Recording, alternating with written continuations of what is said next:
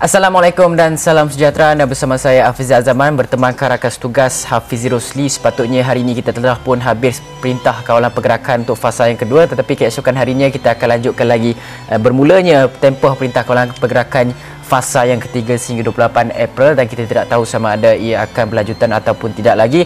Tapi awal pagi hari ini kita nak bawakan segmen Realiti Rakyat di mana penularan wabak COVID-19 tidak akan melemahkan kita jika kita bersama-sama menghadapinya. Jadi anda tidak bersorangan dalam menghadapi waktu yang getir ini. Kami di Astro AWANI akan bawakan Realiti Rakyat, tumpuan khas yang mengangkat suara rakyat dan realiti kehidupan anda akibat COVID-19. Dan untuk rakyat, anda boleh menghubungi Astro AWANI untuk kepimpinan. Astro AWANI akan beri peluang kepada setiap wakil rakyat yang anda lantik untuk menyuarakan realiti di kawasan anda. Baik, ekonomi juga penting ya, kerana oleh itu kita akan melihat dari sekecil-kecil usahawan mikro sehinggalah perniagaan gedung besar, dan ini platform untuk anda suarakan isu dan juga inovasi yang diperlukan. Dan setiap masalah, segala kegusaran akan kami bawakan di Astro AWANI. Tiada yang tertinggal, tiada yang terpinggir kerana Astro AWANI prihatin dan kekal di rumah. Kita jaga kita untuk hapuskan COVID-19. Segmen Realiti Rakyat hari ini di AWANI Pagi bermula jam 8.30 pagi. Kita bawakan dua ahli parlimen, iaitu ahli parlimen dari Kota Belud dan juga ahli parlimen Jerantut.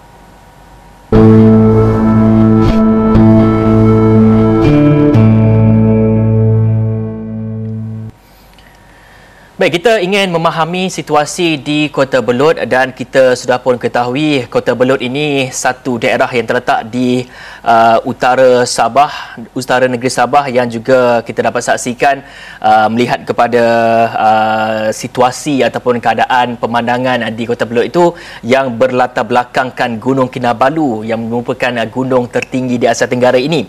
Dan Kota Belud ini mendapat jolokan mempunyai pantai yang cantik serta panjang yang terletak di Laut China Selatan, dan sektor ekonomi di Kota Belud adalah pertanian, pelancongan dan juga ada juga perikanan, dan etnik terbesar adalah Kadazan Dusun, Bajau dan juga Iranun, dan terdapat 3 Dewan Undangan Negeri dalam Kota Belud ini. Dan kita akan bersama dengan ahli parlimen Kota Belud, iaitu Yang Berhormat Isnaraissah Munirah binti Majilis ataupun Fakarudi, iaitu merupakan ahli parlimen Kota Belud. Kita panggil YB Munirah. YB, Assalamualaikum, selamat pagi. Waalaikumsalam, selamat pagi. Baik, YB, secara keseluruhannya kita ingin melihat kepada keadaan semasa pada ketika ini, iaitu melibatkan perintah kawalan pergerakan yang telah pun berlangsung pada ketika ini. Apa antara rungutan dan juga apa perkara ataupun isu utama dalam kalangan rakyat di sana, YB? Okey, selamat pagi. Assalamualaikum semua. Saya sebenarnya baru saja juga habis menjalani kuarantin baik tiba di Sabah kira-kira 2 minggu yang lepas. Tapi dalam masa yang sama juga kita setiap hari berhubung dengan pegawai di Pusat Khidmat Rakyat Parlimen Kota Belud.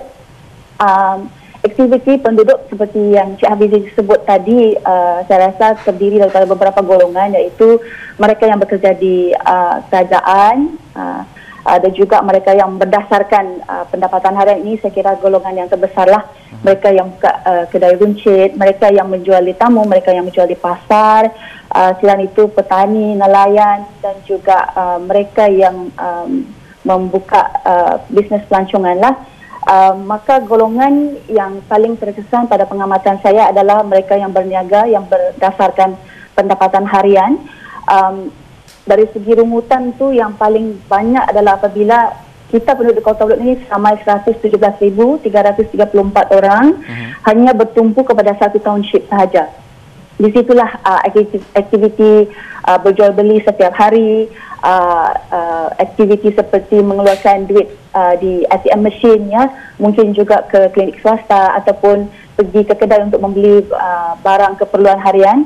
Maka rungutan adalah di mana penduduk dihadkan, ya, dikawal, terutamanya di jalan-jalan utama memasuki pekan Kota Belud sempena PKP ini. Dan juga antara yang kita terima adalah di mana ada juga kampung-kampung yang terjejas kerana kita mengalami musim kering sekarang di Kota Belud, terutamanya kampung-kampung yang berdasarkan air graviti.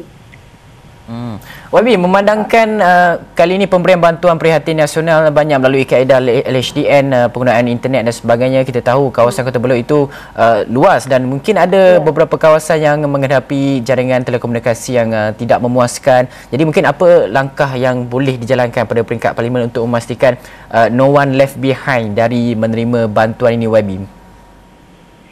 Kita di Kota Belud, saya rasa punya koordinasi yang sangat baik di peringkat daerah, di peringkat Pusat Kawalan Operasi Bencana yang diketuai oleh pegawai daerah, dan di berpangkalan juga di pejabat daerah, dan di situ kita letakkan semua pegawai-pegawai daripada pusat khidmat, baik juga daripada unit pembangunan masyarakat sendiri, daripada kerajaan negeri dan juga daripada pejabat ADUN. Jadi kita ada 5,246 ketua isi rumah yang terdiri daripada golongan B40, miskin dan miskin tegar. Jadi kita di Kota Belud ini, kita ada cadangan untuk kita yang datang ke rumah untuk memberi bantuan itu yang disalurkan baik daripada kerajaan pusat, baik juga daripada kerajaan negeri, supaya kawalan dari segi pergerakan ini penduduk hanya stay di rumah, dan biar kami yang datang ke rumah masing-masing. Dan juga dari segi bantuan makanan, saya kira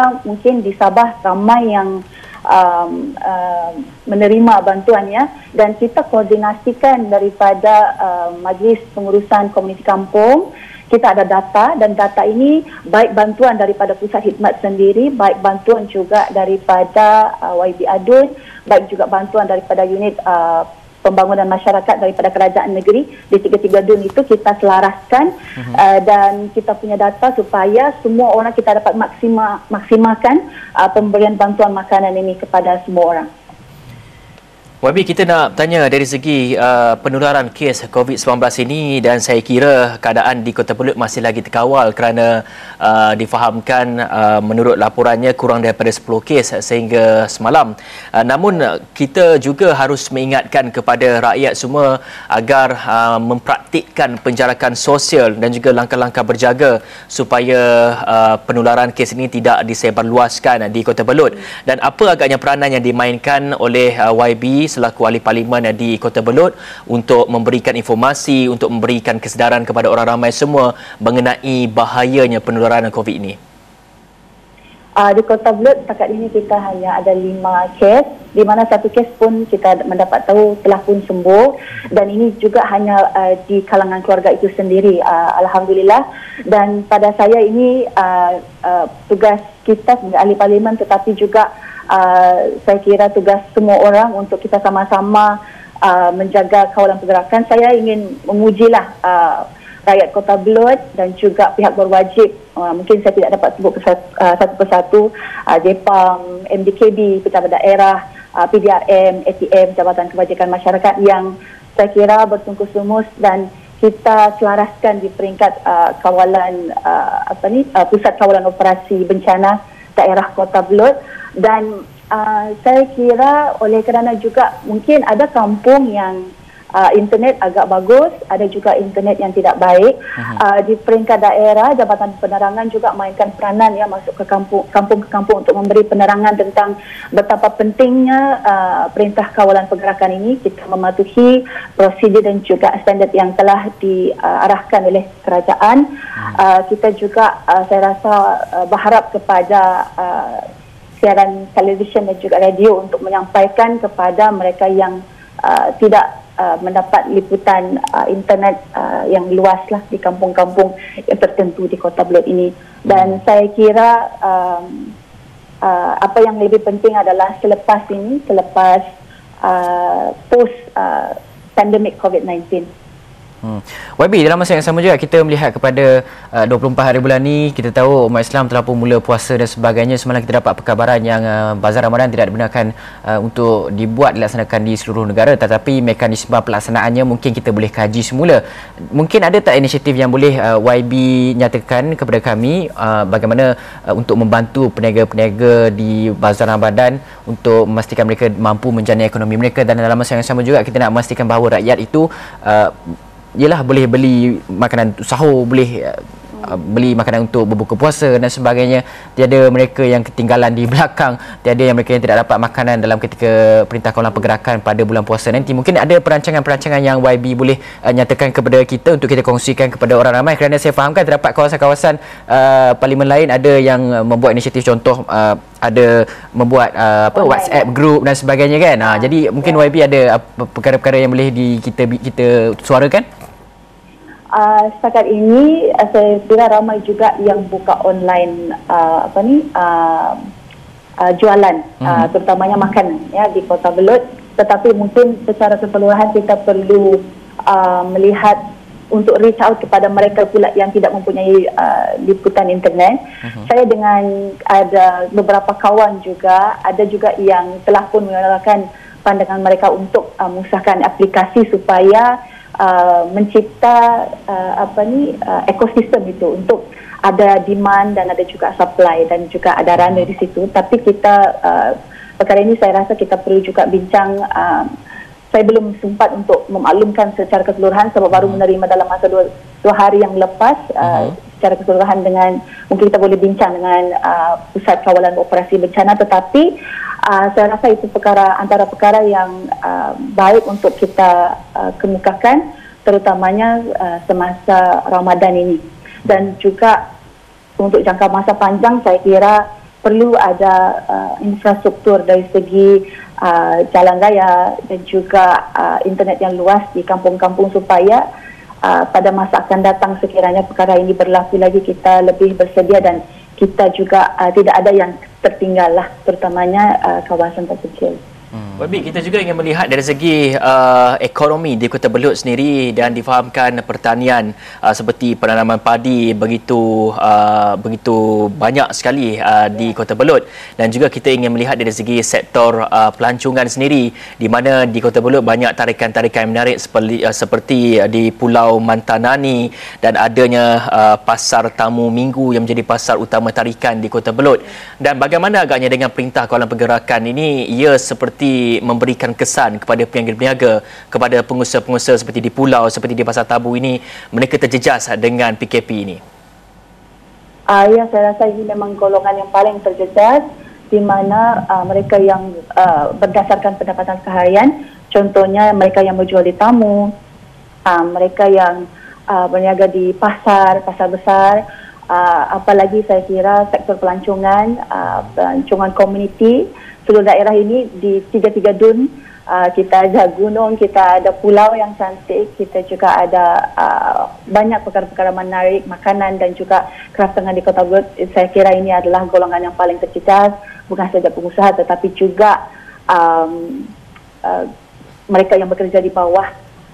Saya kira mungkin cadangan dalam masa terdekat ini untuk kalau boleh kita wujudkan green zone ya, green zone di mana kita di mana ada pergerakan ekonomi supaya sektor makanan inilah saya rasa yang paling penting pada waktu PKP ini, agar tidak bekalan makanan ini cukup.